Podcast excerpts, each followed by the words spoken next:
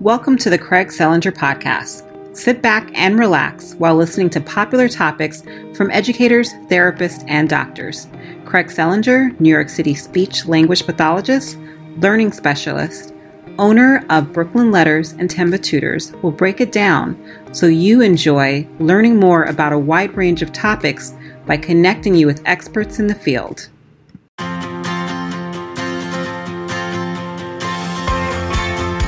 Hi, this is Craig Selinger. Thanks so much for tuning into this YouTube channel. I have a special guest today. I have Miriam Nunberg, a special education advocate and consultant. Miriam, thanks so much for, for coming. Happy to be here. Thank you for having me. So let's first talk about your, your background. Can you let um, the viewers know more about your your training? Um, yeah, I've I've um, I've worked in the education field for many years in a number of different roles. I started out as a special education teacher, um, working with students in um, a separate special education, school in Boston. And um, that actually led me to law school, where I really focused on um, students' rights, education rights, constitutional rights.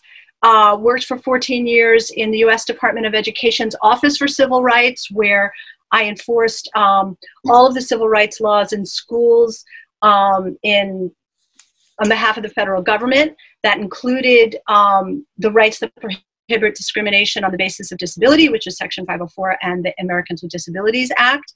Um, I left to uh, found and launch a charter school in Brooklyn, the Brooklyn Urban Garden Charter School. Mm-hmm. And um, after that got up and running, I've sort of launched out on my own where I work with families um, and schools to help make sure that the rights of students um, are, are met in a whole bunch of different ways, whether it's um, making sure that kids with disabilities get the services they need, or working with, with schools to advise them on um, making sure that um, they give enough attention to educational equity in um, sort of across the board in their systems and and um, and processes. That was so. What's very unique about yourself is that in terms of i mean you worked as a special educator and, and, then you became an attorney and then you've you've done your, a lot of work from an administrative perspective working one-on-one with clients so you've really seen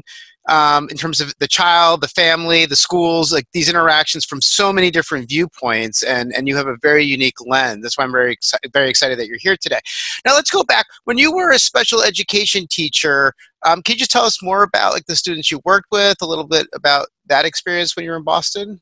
Yeah. Um, that was the experience that really sort of, even though it was only for a few years, that mm-hmm. kind of, I, I've returned to that experience innumerable times across my career. Um, this was a school in Boston. They in Massachusetts they have this system of schools called Chapter 766 schools. Mm-hmm. Those are the schools that um, for kids who can whose needs cannot be met in the um, general education setting and re- and and even with smaller classes they need to be an entirely separate school. Um, the students I worked with were classified at the time as um, learning disabled and emotionally disturbed mm-hmm. and had some um, really, really traumatic life experiences. Um, but the thing was, so I was a teacher in a class of no more than eight kids at a time. And the students that I had were, even though they had that label and they needed to be educated in a separate environment, um, what was so incredible about them was they were each really brilliant in their own way. So, for mm-hmm. example, I had a student who um, could only read on a second grade level and had was really embarrassed because he was reading um, and he was about probably 11 maybe mm-hmm. 12 oh, um, wow. okay. and, yeah and so he was reading these baby books but if you told him anything i remember telling him like a, a, a very silly poem once. Mm-hmm. He recited it back to me verbatim two weeks later. Wow. Um, and he could do math on the most sophisticated level. Like he was he was doing the hardest math that the school could offer in a in working with the high school kids. Um, but yet he was reading on a second grade level. Mm-hmm. And that was fascinating to me. Sure, of course, um, absolutely. It was fa- absolutely fascinating. And um, I had another student who um, was an incredible artist, but if you if you spoke for more than five minutes mm-hmm. at a mm-hmm. time, he would start curling up into a ball. His feet would go up against the desk. He would kick the desk across the room if you didn't catch him. And he would say, This is boring. And so I had to teach both of those kids one who could only learn really by listening, mm-hmm. and the mm-hmm. only, another one who could learn really who, who through art. Right. And I had to figure out how to address both of those those were the two most extreme kids of my eight students mm-hmm. but um, it was an incredibly challenging experience and it just it, it was it was you know it was hard it was really hard to to sort of keep up the energy to do that mm-hmm. but it just gave me this profound interest in how are schools supposed to meet the needs of kids those were extreme examples, mm-hmm. but of kids who don't fit the mold. And right. if you had tried to educate those kids in a typical situation where um, they were supposed to keep up kind of with a whole group of kids who were all learning in a much more traditional way, mm-hmm. they they would have they would have completely just been labeled as failures. Yes. And then we were able to work with them and given the small intensive class that we were able to provide, we were creating these environments where I could remember that, you know, we had to include, make sure to include, you know, a hand drawing opportunities and then and then oral storytelling and things like that for both kids. Mm-hmm. So, um, you know, it, as I've in my career, as I've sort of moved on, I always remember that that those are the kinds of kids who um, really need special attention because they were brilliant. They just couldn't show it in in traditional schooling. So again, this is not uh, th- this topic that I'm about to to mention. I, I don't want to go, you know, off, off topic and go on a tangent because this is a, basically a loaded thing I'm about to say. But for those that are watching this video, um, the way American schools, and again, I, I, am not an expert in analyzing all the countries and the variety of schools, is that in general, and obviously depends if it's private or public, but in general, again, and there's always exceptions, but um, the majority of schools are set up in a way where um, it's expected that students fit the mold, right? There's sort of an expectation, there's a general you know there's a curriculum that should appeal to you know ideally all the students right so then there's a there's a lot of kids there's a high percentage of students even if they have a learning difference or learning disability or not um, and, and again, it could be a math curriculum. Maybe it appeals to 70 to 80% of the students, but maybe 20, 30% it, it doesn't, right? It just, and of those students it doesn't appeal to, it doesn't necessarily mean they, they have a learning disability, right? If, if they don't learn it. But um, there's a lot of, you know, um, I think a lot of pressure on teachers when also when they're told to teach a certain way and you have to bend the curriculum and then how do you teach towards, if you're teaching towards the group, not the individual. So it's really tricky. So, you know, from your teaching experience you got to see you know from from you know basically in, in, actuality what happens when you have you know some students that may be very bright and brilliant in certain ways but they're struggling in other ways and now you have to um, adopt the curriculum. Now um, you know we could talk all day because you have so many interesting stories, I'm sure. So just for today, and hopefully you'll, you'll come back and we'll learn more about your past experiences. Let's talk about currently what's what's happening. So let, let's say I'm a parent, um, and and you talk a lot about rights, student rights. Now, uh, to me, I, I, would assume that students have they have rights. Why would their you know they're students? Why would their rights be violated? Why why would a parent be concerned possibly if a student's rights are violated? I mean, I, I can you tell the viewers more about this? Yeah, I mean, I think when you when you look at the history of the disability rights movement um, across the country, you know, the landmark case um, is the Rowley case, and that is a really profound story of a girl in the 1970s who was blind. I think was she blind or deaf?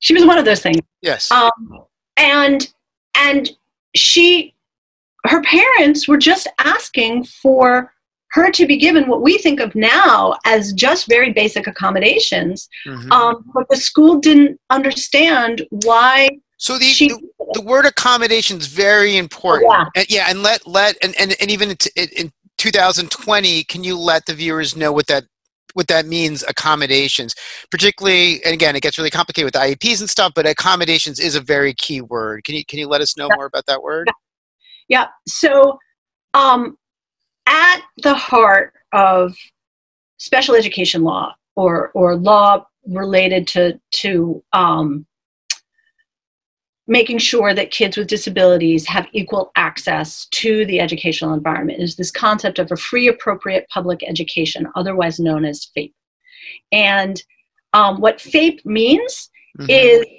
the the idea that students who let's just say they um, you start with the idea of a kid in a wheelchair mm-hmm. right they literally can't get through in many cases they can't get into the building itself mm-hmm. so what the americans with disabilities act and other things require is schools build ramps to let them let them get into the door get in the door of the building mm-hmm. accommodations are for the host of other kinds of um, conditions that make it difficult for children to access the environment um, so I'm gonna I'm gonna totally interrupt. So for the viewers out there, so your analogy of, of for example, not analogy, but an actual example of someone having a physical disability. Now the thing about learning disabilities is a lot of times they're invisible, right? And and right. it's and, and sometimes teachers don't see it or parents don't see it. Um, sometimes they could be mistaken as a child, be, you know, be, you know, acting out, where um, you know when you have an expert that understands learning disabilities they can recognize that disability. And a lot of times it's it's it's these kids can be a puzzle because um, you have to uncover you know what that underlying invisible learning disability is right for a step one. And then and then how do you accommodate that right? And which which sorry i had a segue for those yeah yeah, yeah. yeah yeah. So for kids with individual in invisible disabilities mm-hmm. the the concept of accommodations for them is figuring out what is the same thing what's the equivalent of a ramp yeah right? exactly yep. for a kid let's say with dyslexia mm-hmm. um, which is where you have your brain does not process written information in the same way as a typical child of the same age then you have to figure out what those children can learn to read Yes. But they need a different approach. They and they need those ramps and and and we know that a lot of teachers are not trained to provide those ramps. Right. So, right? And and and and therefore you would say if a student maybe has let's say a student with dyslexia, they're being taught a certain way, that ramp is not being pulled out and now the student is is back here and the students all kind of have access you know they have their own ramps but now the student doesn't have access. Now, are, is that where you come in in a way and say, you know what, this child needs a ramp. This child's sitting in the background, not learning as as effective as effectively as he or she should, whereas their his or her peers are, have access to the curriculum because they don't have this specific neurological learning disability, which is preventing them to have access to this curriculum. Is, is does that sound correct? Right. That's exactly right. So okay. in a situation where, um, yeah, can you, I, the video got, yeah. Um, got frozen. Um, yeah. So in a situation where, let's just say it's, it's dyslexia or mm-hmm. a whole host of other different kinds right. of learning abilities, attention, just attention deficit disorders, um, executive functioning disorders, those are actual neurological differences that um, we know we know are real and mm-hmm. we know um, can significantly interfere with the educational performance of a child who's otherwise quite intelligent, like yes, those, absolutely. those boys that that I worked with as a teacher. Um, and what the what I do and what the education, what the the sort of set of laws um, that governing the, that govern um, disabilities in education are intended to do is make sure that the disability itself doesn't mm-hmm. doesn't block the child from getting access to the curriculum because many of these kids are very very capable and Mhm. and really can perform quite well um, but you need to figure out what the equivalent of that physical ramp is Yep. and, and then you need to make sure that every, all the teachers who are working with those kids understand what tools are needed in order to allow the child to perform without the the interference of the disability or the condition or whatever you want to call it. So I've noticed of you know I've worked with a lot of families, and obviously this is a generality uh, statement, but um, most schools, I mean, th- there are some schools that are totally on top of helping kids with learning differences, and then the other end of the spectrum, there are schools that honestly don't care. Um, I hate to say it, um, but at the end of the day, um, for the majority of families that have a child with a learning difference, um, it's really the parent. The parent plays the, parent is the driver. The parent has to be the advocate for the student in order to implement change. I, I've just you can't necessarily rely on schools to figure out what this ramp is, um, but you need the parent to somehow push for change um, within the school so that child does have access to those ramps. Does that does that sound correct? yeah and it's it's really um it's a really hard situation i think Uh, because oh, it's a terrible situation. Yeah, yeah, because parents, I mean, you know, I've had a lot of experience in education, and with my own kids, I don't necessarily know what is the correct accommodation for, you Mhm. know, or, or even just the best way to to allow them to access the environment because you don't see them in school, and um, so it does put parents in the position of really needing to fight for um, their kids' rights. And there are a lot of tools that allow them to do that, Mhm. legal tools. Um, and if you want, I can kind of explain what some of those are. Yeah, I would say yeah, I would say if you can give maybe just some helpful like you know some of your top tips for parents that are just maybe they're tuning in and they're like you know I, I think something's up with my child, um, the school's not doing anything, um, like how what should I do? Like that this would be super beneficial if you can let the viewers know what you recommend. Cool. Um, so, like, let's say you're in a situation where, I mean, I can give you an example of a real life case that I. Absolutely, perfect. Okay, cool. So, um, a, a client of mine, um, her son was in ninth grade, had just started high school, um, super, super smart kid, had always been challenging um, in terms of, um, you know, he was very impulsive. He liked, he was Mhm. very funny. He he got a lot of attention by doing really goofy stuff Mhm. um, but he was so smart that he was always able to kind of like skate by. yes, right? sure. Um, he gets into high school. It's a really big high school. It's a really high powered high school. Um, and all of a sudden, like from from straight out of the gate, the teachers started complaining that he was doing all sorts of you know ridiculous goofy stuff in class which might have been funny but Mhm. it might have been sort of appropriate maybe in sixth grade. Yep. But once you get into fifth, once you get into high school, is not okay. yes. Um, and he also started not turning in his work, um, losing assignments, turning in incompleted work, taking forever, you know, not ma- meeting deadlines. Um, and so the teachers started complaining, and the teachers started reaching out to the mom and saying, This is a problem Mhm. and this started in like November, right? Mhm.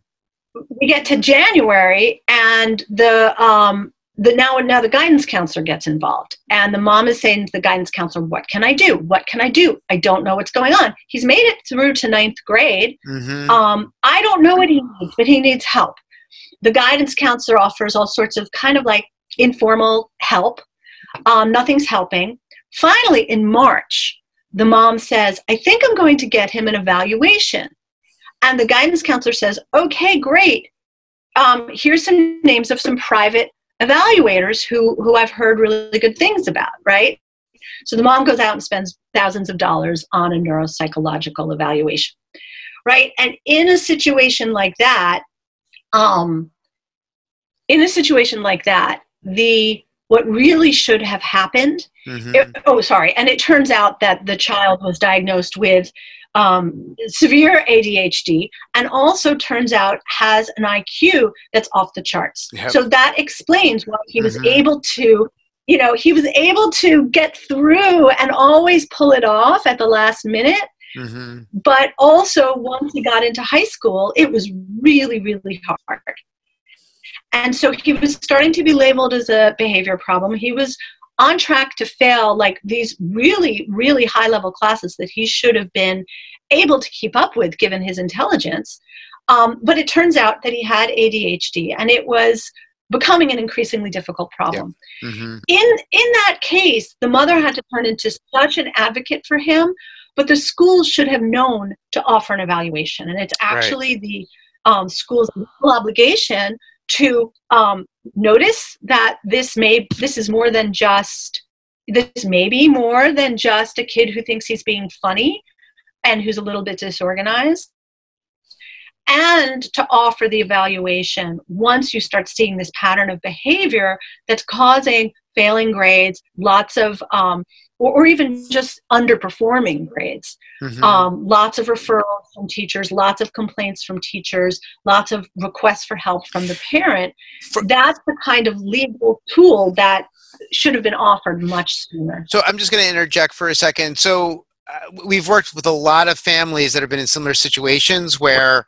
it's extremely stressful. Where it's almost like if you're driving and and there's no indication that you have your your your tire is punctured and you're Right. losing air. Right. Um, let's say you know you you have an older car and there's no sensors on the tires. You have no idea that you're losing air. You know you're driving, you don't feel it and then all of a sudden dunk like you're you know it goes out and, and you're caught off guard and then you're in the middle of nowhere and you're like what the hell do i do right um, and and and those are the for families you know it's extremely stressful because as you mentioned in uh, in an ideal situation is that when the air starts coming out of the tire that's when the school should be like hey you know we're seeing some things right you know um, and then the parent should be aware of it so I would assume so the school can work with the parent way before there's a serious problem, right? Right. Um, and that and that's commonplace where schools, you know, they they don't parents aren't aware that there may be some issues going on, and they don't know until it becomes a so-called problem. And then once it's a so-called problem, you know, as you said, like a, a parent doesn't know what to do. So, um, so yeah, sorry. So tell tell us more about this family. Oh, well, I mean, you know, I wish I could say, I mean, the parents once the once this child got the evaluation, hmm um, the parents were able and they he, they he got they got the diagnosis hmm um, and they were reassured that this wasn't just the child um, acting out and if you just kept saying just get more organized he would get more organized that he Right. really did not know how to manage his work. And um, unfortunately they the only way they were really able to get help for him was to start paying out of pocket on their own hmm um, with you know working with an educational specialist who fully understood the um, the implications of of his diagnosis and his particular profile too not just um, not just that he had ADHD, but that he had ADHD and was extremely brilliant. Um, and so that they were able to work with him and teach him how to teach him because he was old enough to understand hmm how his brain worked. And um, and then unfortunately um, the there he's now at the end of his 11th grade year. They did end up having to sue the district.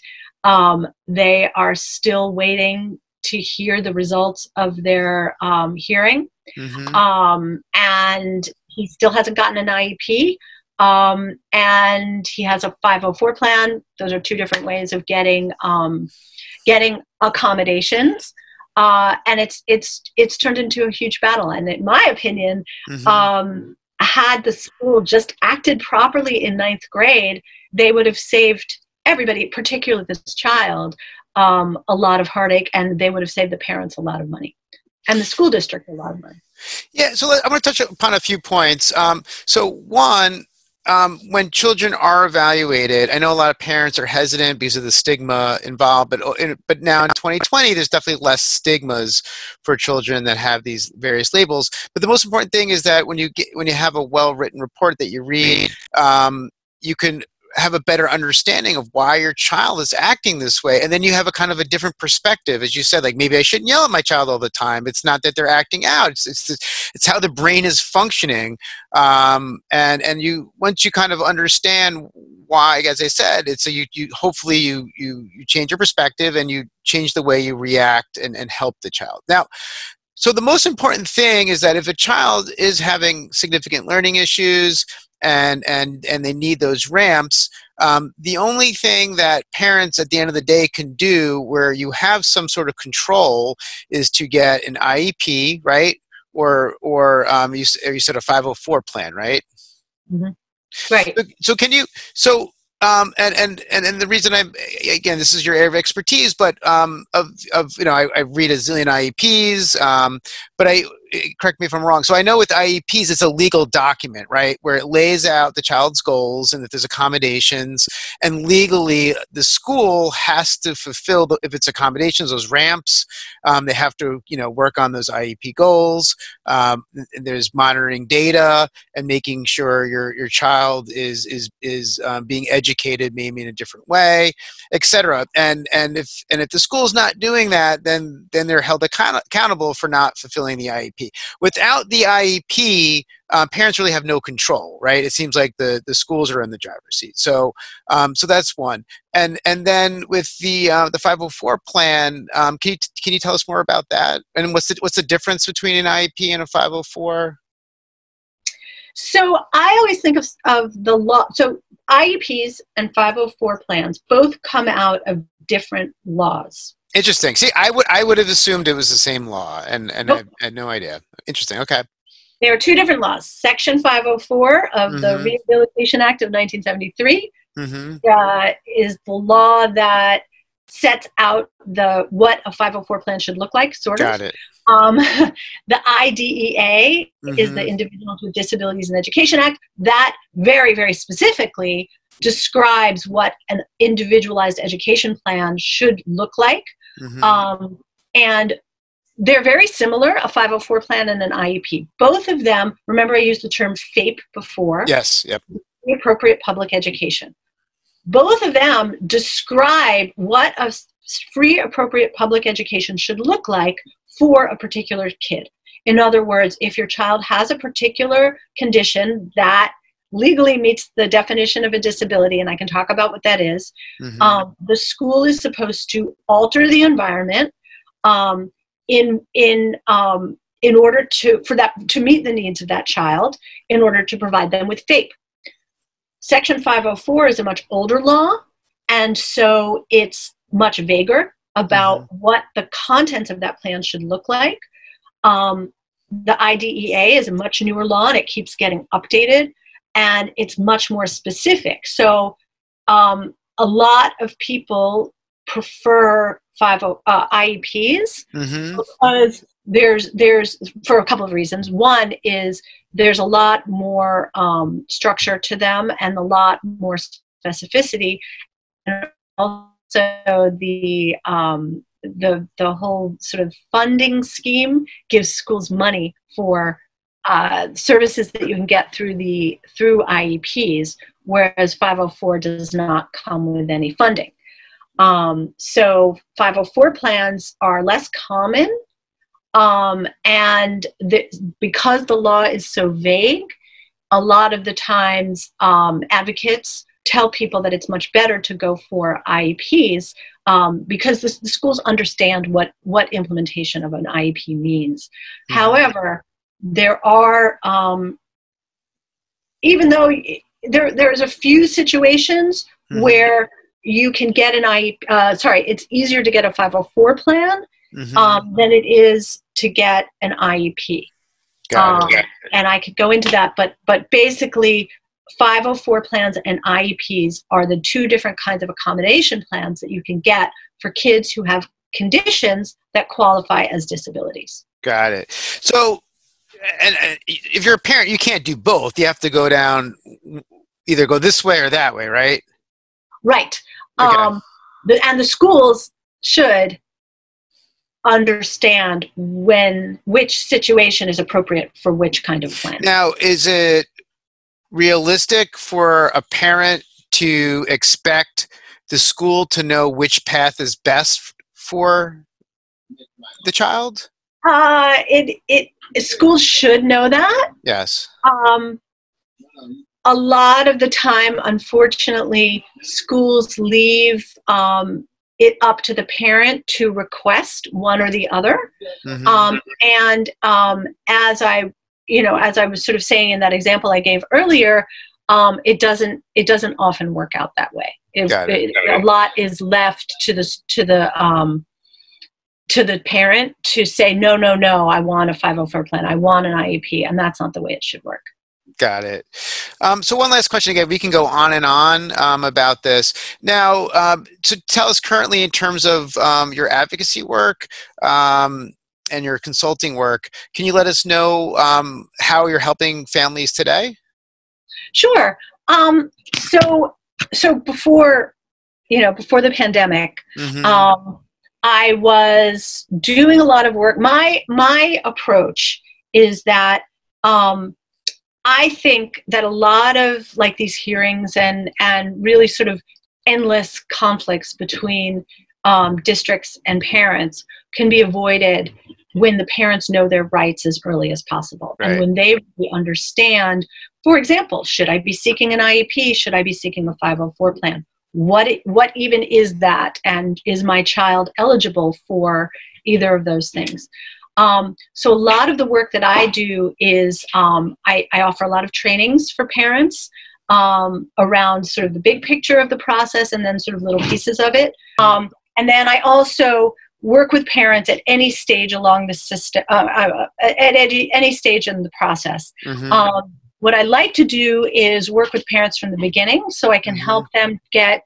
Um, remember, I said that that family had to spend thousands of dollars on a private evaluation. Mhm. Um, there are ways to get get the district to do that for you, um, and if you can't get them to do that for you, there's ways to get reimbursement. So I help people with that. Um, I what I the bulk of my work is working with families, um, helping them prepare for IEP meetings, helping them make sure that they develop the best IEP that they can develop for the child, helping them implement the IEP because a lot of the times um, the IEP looks great on paper, but Yeah. then when then the school doesn't actually ever read it, they stick it in a file drawer. Um, and then when they can't, when those things, when they reach a roadblock, then um, I tend to avoid um, hearings because it's the process. I'm in New York City, and the process in New York City is so completely messed up. Mhm. Um, so I try to work with people to file uh, mediations and state complaints and sometimes federal complaints in my own old office. Um, and and my whole sort of mission is really to um, educate them along the way about sort of every piece of the process, so that eventually they don't need me.